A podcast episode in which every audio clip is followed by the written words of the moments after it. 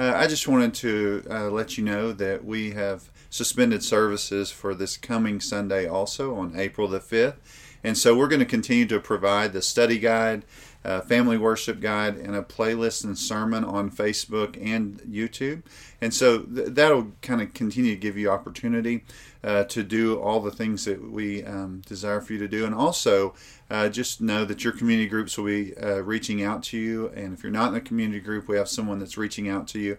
And if you if there's anything that you need, just please let us know. We would be happy to help you. Would love to help you. If you have someone in your neighborhood that has a need and that you think our church could help them in some way, we would love to do so. Again, uh, reach out to your community group leader or those who are contacting you, or you can contact me. Would love for to help you in any way. Uh, also, just praying that you would be a light in the community. We know that you have uh, opportunities to do so, and I've already heard of people doing that. I want you to continue to do that, and so just want to encourage you in those things. Uh, we're going to be um, in Romans chapter 8, verses 18 through 25 uh, this morning, and so if you would just pray with me as we get started. Father, we thank you for your word, for the opportunity we have to uh, know you. We ask for your um, guidance and direction as we seek to do uh, what would be pleasing to you, and that is to unpack this um, passage together. And I just pray, Lord, that you would open our eyes to see it more clearly than we have before. And we pray the truths would be moved, uh, moving in our hearts. We would desire and seek uh, to be pleasing to you in all that we do. In Christ's name, amen. Uh, last week uh, in Romans chapter 8, verses 14 through 17, remember we said that those who are led by the Spirit are sons. Uh, these sons are brought into the kingdom by spiritual birth, and uh, that is evidenced in, in the way that they follow the Spirit and they seek to be pleasing uh, to God, and they are being led and guided and directed by the Spirit. Uh, these people have uh, been adopted into the family, they've received the gift of uh, eternal life, and they, they've been brought into the family. Uh, and this gift that they've received is is something that they know that they have not just for a little while, but it's an eternal gift. This adoption comes with uh, the promise of God, and so since God doesn't lie, that is a reality that they experience. Uh, the privileges of sonship is another thing we addressed. Uh, there are seven different privileges that we spoke of security, authority, intimacy, assurance, inheritance, discipline, and family likeness. Those are all like present possessions that have a future, uh, an eternal future that we look forward to. And so we kind of understand that when we're looking at these um, blessings and these privileges. The last two are going to deal with things that we. Um, are dealing with on earth with regard to the discipline of God and Him like conforming us to the image of His Son.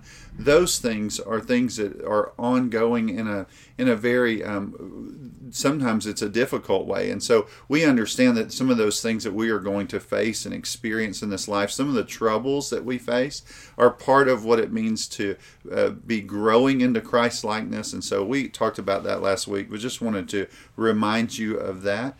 Um, the fullness of the benefits, though, that we looked at, for the most part, when you're looking at all these, you could say uh, these are not fully realized. We're awaiting the fullness of them, and so as we await, uh, we we trust the Lord that He is going to bring to pass all that He has promised us.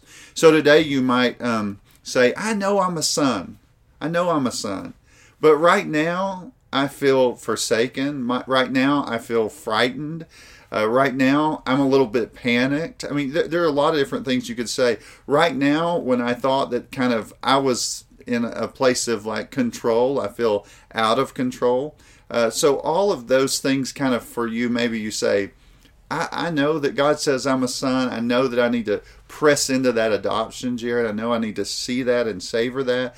But man, right now is a very difficult time for me some of you may even be um, thinking of like more serious things where you're you're considering like I know that I you know I have these things that are making my life difficult, but I also am we're still worried. I'm still worried about my health. I'm still worried about my financial status. I'm worried about my job and all these things that, that might be maybe at the top of our list of worries. We need to consider uh, not only these promises that we are sons, but also we need to figure out and, or, or think through what does it look like in the present as we await the future? What what is our life going to look like? And that's what we're talking about today. It's like we may face and will face suffering in this life, but it's the pathway to glory. And that's today the kind of the main thrust of it. As we, are guided by the Spirit, uh, Revelation speaks of like through the wilderness. As we're guided by the Spirit in these wilderness kind of wanderings, what does it look like in the present? And and what are we to do as we fill our hearts with glory? What is that going to how are we going to think about that and think clearly about it? I was thinking this week about um, how from the standpoint of just uh, knowing that you're adopted, yet not fully experiencing all the the glories of that, what, what, what would that look like? And it reminded me of a story uh, from a strong advocate among evangelicals uh, regarding adoption. This guy Russell Moore, and he spoke of this on multiple occasion, uh, occasions. He has around the country, but also he's written a book, and he just talks about like when he went to adopt his two sons from Russia uh, he he went and and he, he signed all the papers and he he did all the things that he had to do. And those son, boys were legally his sons. But what happened was uh, when he walked into the orphanage to take those boys and they were tiny they were very small uh, they he said the smell was horrible. There was a stench in there. It was a very uh, situation that was very uh, frightening in some ways for a child. It would be, and he, but but as he picked those boys up, they began to cry because they had never heard or they never had really seen him. They maybe have seen him, but never really experienced life with him, and so they were frightened, even though they were in a horrible situation. He said as he walked out of that orphanage that he was whispering in their ear, I'm your dad. You have a new name. There's a home prepared for you. There's more love for you than you ever imagined. You have all the rights and privileges of being a son and the blessings in store for you, although you don't know what that's like now, the blessings in store for you when we get home are going to be absolutely astonishing. And this is kind of the way I would see this today because sometimes we say, I know, okay, I believe I'm a son, I've trusted in Christ, I'm following the Lord, I'm, I'm yielding to the Spirit, but in the midst of that, like I'm feeling a lot of like pain right now or sorrow or, or, I'm fearful. And it's almost like the Lord whispers to you, Don't you see the glory that is to come? Do you believe in that? Are you trusting in that? Are you hoping in that? Are you looking forward to it? And so I would say today, just kind of, that's um, the way I would look at this and say, everyone who's put their hope in Christ should know three things after we're done today. One is they should know that the present suffering that we face cannot compare to the future glory that is to be revealed. Second, they should know that creation is longing for that glory and will experience. And third, we should know that we are longing. We should be longing if we're not. But we're longing for that day when we will be uh, all that the Lord has promised that we will be. So let's look at verse 18 and think about the present suffering that cannot compare to the future glory. So, verse 18 says, For I consider that the sufferings of this present time are not worth comparing with the glory that is to be revealed to us. So sometimes you think about this, and, and when I think about it, it's like, okay, how, how do we put this together? What what is Paul saying? It's not worthy to be compared. It, it, it's a way, kind of, if you were to think about it, is like this suffering that he's speaking of has a time limit. This suffering it has an end date. It's going to come to an end. It's not going to last forever. It's temporary, but the future glory, it, it goes on forever and ever and ever. Jesus said, I go to prepare a place for you and will come again and receive you unto myself, that where you or that where I am, you may be also. Now, if you were to think about glory in the context of this passage, eh, sometimes you think about weight and other times like brilliance in the Bible. But if you were just to think about it in terms of weight for a moment, if you were to put your suffering on one side of a scale and then on the other side the glory that's to come, what would happen is like immediately you would say oh my word like my suffering it, it has nothing to compare. There's no way to compare it to the glory to be revealed. I thought about my four-year-old samuel. He's he's very light you know and when i was a kid we'd play on a seesaw and sometimes you would have these uh, a larger kid or whatever that would sit on one side and, and immediately uh, the sides would, would break over. And it it's just one of those kind of reminders. So a large person just going to sit down on a seesaw and he's going, hold on just a second, I can't move, I can't move. The weight of that glory is shocking. Now, um, when you're thinking about that, you're saying like this is the future glory is so much greater than the present suffering that it should in your mind like allow that to be swallowed up and that's hard for us sometimes because we just can't get a glimpse of glory. But I think that's one of the things Paul's doing. He's saying, remember, you have been adopted. You're legally a part of the family, but you're awaiting the fullness of that. And so right now, there's a present suffering that you're experiencing as you await and look forward to the future. So it's not just, it's not just, uh, us that's kind of dealing with that. Verse 19 says, and as you move forward through this, that creation is longing for glory and will experience it. Verse 19 says, For the creation waits with eager longing for the revealing of the sons of God. It, it's creation is is eagerly expecting this to take place for for the, the the revealing of the sons of God it probably has it's kind of the idea you could say of like this public display of the sons of God being transformed and being changed. It's they're they're longing for the renewal of the people of God because just like with the the earth when man fell it was plunged into ruin. So when man is those who are redeemed or restored it's going to be restored likewise. And so i think that's just a very powerful thing. When when we become like the scripture says when you see him you will be like him when when that takes place creation will also experience this glorious um, transformative kind of uh, work that's going to happen to it. So in verse 20 it says, For the creation was subjected to futility, not willingly, but because of him who subjected it in hope. Uh, and in this picture, I think it takes you back to well in this passage to Romans 5 but also back to Genesis 3 and you say when again when the human race fell the created order had some kind of fall that took place. And I, I think about um, this sometimes where you kind of like you can see the earth under this pressure, under this this struggle. I mean, you can see that. You can see somewhat of like the futility of just the fighting within this created world, and and you can even see some of the things that are going on around you where you think like you know, I know Adam and Eve were supposed to be in the garden and there was this harmony and unity and all that stuff. And, and there's this kind of like picture of like, when we look at things, you think, there's part of the creation that frightens us, and at the same time, you will see the creation that is fearful of us. And I, I think that's kind of on display. It's like the, the creation is going through this grind, and you and I both know and see that or are aware of it. And, and and we know that because of the fall because of the fall of man that even the ground was cursed. And the scripture uh, clearly unveils that for us in genesis 3 uh, verse 21 says that the creation itself will be set free from its bondage to corruption and obtain the freedom of the glory of the children of god and so it is it's like um, this uh, you could say that creation is undergoing this death and decomposition all the time uh, recently, where there's this trail by our house, and we walk down it all the time.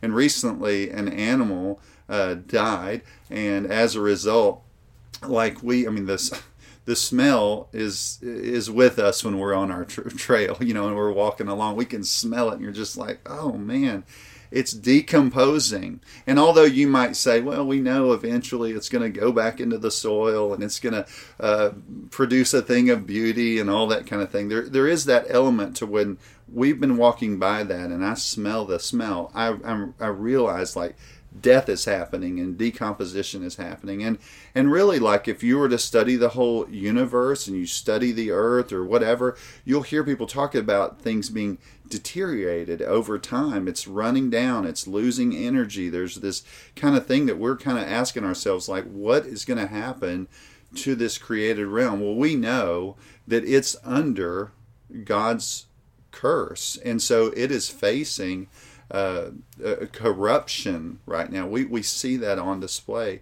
And it's longing, it's yearning for uh, the transformative work that God will do when He totally ushers us into the fullness of our adoption. And that's kind of the picture you would see. Verse uh, 22 For we know that the whole creation has been groaning together in the pains of childbirth until now. And, um, you know, when you're thinking about that, when you're looking at that and you're saying, okay, creation is groaning. And, and you and you can think about like the pains of childbirth. Actually, last night uh, we were talking with our boys, and uh, I was saying, you know, like the joy that we had when y'all were born, like just kind of took away all of the the pains of childbearing and my wife was like what are you talking about? I still was i was thinking about that yesterday you know how painful that was. But it is a reminder that there's kind of this that's what creation's doing. It's groaning and so but it's not it's not groaning in such a way that where it's like uh, going away. It's almost like it's not just dying and then it will cease to exist. There is this groaning that is birthing forth a new life and, and a, a new creation a restoration, and it's it's a wonderful thing to know. Uh, I, I, believe it was Tim Keller that said, "Instead of frustration, there will be fulfillment. Instead of decay, there will be strength and newness. Instead of pain, there will be joy." And so the creation is groaning now, but it will not groan forever. And so I think again, as we're thinking about our present situation as we think about whatever suffering we may be facing or whatever perceived suffering we may face or whatever it might be, when we're considering that, we're saying, listen, go back. The scripture tells us clearly you've been adopted. You are legally adopted. You, you, you don't have to fear that. You don't have to wonder if that is true. You do you you you possess that now Uh, those are eternal blessings that you will experience the fullness of. You don't have all that now, but it's coming. And like the little boys that I mentioned earlier, the, the, dad is carrying them out and whispering in their ear, You don't understand. You have a new name. You have a new place. It's more glorious than you've ever imagined. Whenever you and I are saying, like, Oh my goodness, the suffering in the present, the struggles in the present, the fears in the present, what we're saying is, Yeah, not only are you feeling that, but the creation is feeling that. Creation is in re- rebellion, if you will. Creation is in decline, and there's de- de- a destruction taking place, but it's not the end for the creation. It's ultimately birthing forth a new creation. And all this will take place, as you'll see here, when we experience the fullness of glory. Know that we should be we should be longing for glory and will experience it. And that's what you see in these uh, last verses here, verse 23 through 25. And not only the creation, but we ourselves who have the first fruits of the Spirit groan inwardly as we uh, await eagerly the adoption as sons, the redemption of our bodies. For in this hope we were saved. Now, hope that is seen is not hope, for who hopes for what he sees? But if we hope for what we do not see, we wait for it with patience. Like creation, we are looking forward to glory. I, I really, the pressure sometimes of this life presses on us in such a way that it allows us to see clearly what we're really looking forward to. So, what do we have in the present though? Like, yeah, that's kind of the question for us sometimes. Like, how am I going to make it through? If if suffering is a part of being a child of God, if suffering is a part of our child uh, uh, rearing, if you will, as God raises us up, how am I going to kind of move forward and stay faithful and and and be to, you know with the Lord till the end? What you see here is we have the first fruits of the Spirit now. And what's that saying is the Spirit is with us now. It's a taste of what is to come. To know that His power is with us, that He's guiding us, that He's leading us through the through all kinds of troubles, that He is strengthening us, that He is enlightening us to truth and helping us to understand and empowering us to live in a way that would bring honor and glory to Him we are not just left here to say, well, we'll try to make it to the end. We are left with the, the or the Spirit has been given to us so that we might walk in a way that would be pleasing to God. So as we walk in the power of the Spirit with gratitude in our hearts, we also at the same time groan inwardly as we await uh, eagerly this full adoption. It's like we get a glimpse, that the Lord says to you, like, do you understand? Do you understand? You've been adopted into the family. It's it's been done. All, all the papers have been signed. You, you you've been secured. Like everything, there's nothing left undone. I promise you. And then we have this waiting period as we await the fullness of that adoption. It's kind of like you've heard people say about the kingdom it's already, but not yet. It is already um, was something that we have experienced, but we have not yet experienced the fullness of it. And that's how we have to see our adoption. Verse 24, or verse 23, you'll see here it says, the redemption of our bodies. It, it's the God has worked this work in us and brought us from death to life, and yet the fullness of that is not seen and we still suffer. We still struggle. Our bodies are still craving after sin. Our bodies still can face corruption. But all of that will be one day done away with and we will be renewed both body and soul forever. And so i think it's important that we understand that that we grasp that when we're looking at these things. Now you'll notice in verse 24 and 25 for in this hope we were saved now, hope that is seen is not hope, for who hopes for what he sees? But if we hope for what we do not see, we will wait for it with patience. So this is there's a strong connection here between like your believing and hoping. Uh, sometimes people will say things like, "Well, I hope this happens, and I hope we get this, and I hope this happens next," and I and we we say all the time, "Hope, hope, hope," but that's not biblical hope. Biblical hope is assurance. Biblical hope is a hope that is sure.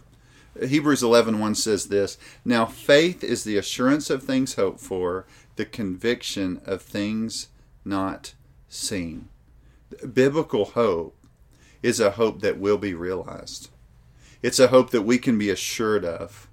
It's a hope that, that you can know without a shadow of a doubt that God has said He would do it and He will bring it to pass. So I think that's important. Like, and as you kind of come to the end of this, you say, listen, when we look at these things and we're looking at these verses, we, we can say, not only is is like this present suffering, this present trouble, going to be far surpassed by the glory that's to be revealed. But God's going to like bring glory not just to us but also to creation. So it will be a restored people in a restored place living under God's rule forever. And that's just an astonishing truth. And so as we wait we wait in hope. And we wait patiently as we look forward to the day when God's perfect timing he will bring all these things to pass so in your present life. You could say, in what ways or what areas am I groaning uh, and longing for the return? And, and how does how does like looking forward to the glory help like bring my mind and heart uh, to the Lord? And, and how does it help me kind of move past these present circumstances that I'm in? And hopefully over time as you think through that uh, you will see in more in greater measure than ever before the great hope that we have. And you will see it and savor it and treasure it uh, for all the days of your life. Let's pray. Father we thank you for your word and we pray for um, a heart of wisdom to receive what you have said in, in romans 8 and we, we just thank you for it for how uh, gracious you've been to us in, in revealing these wonderful truths that we can hope in and be sure of. In Christ's name, amen.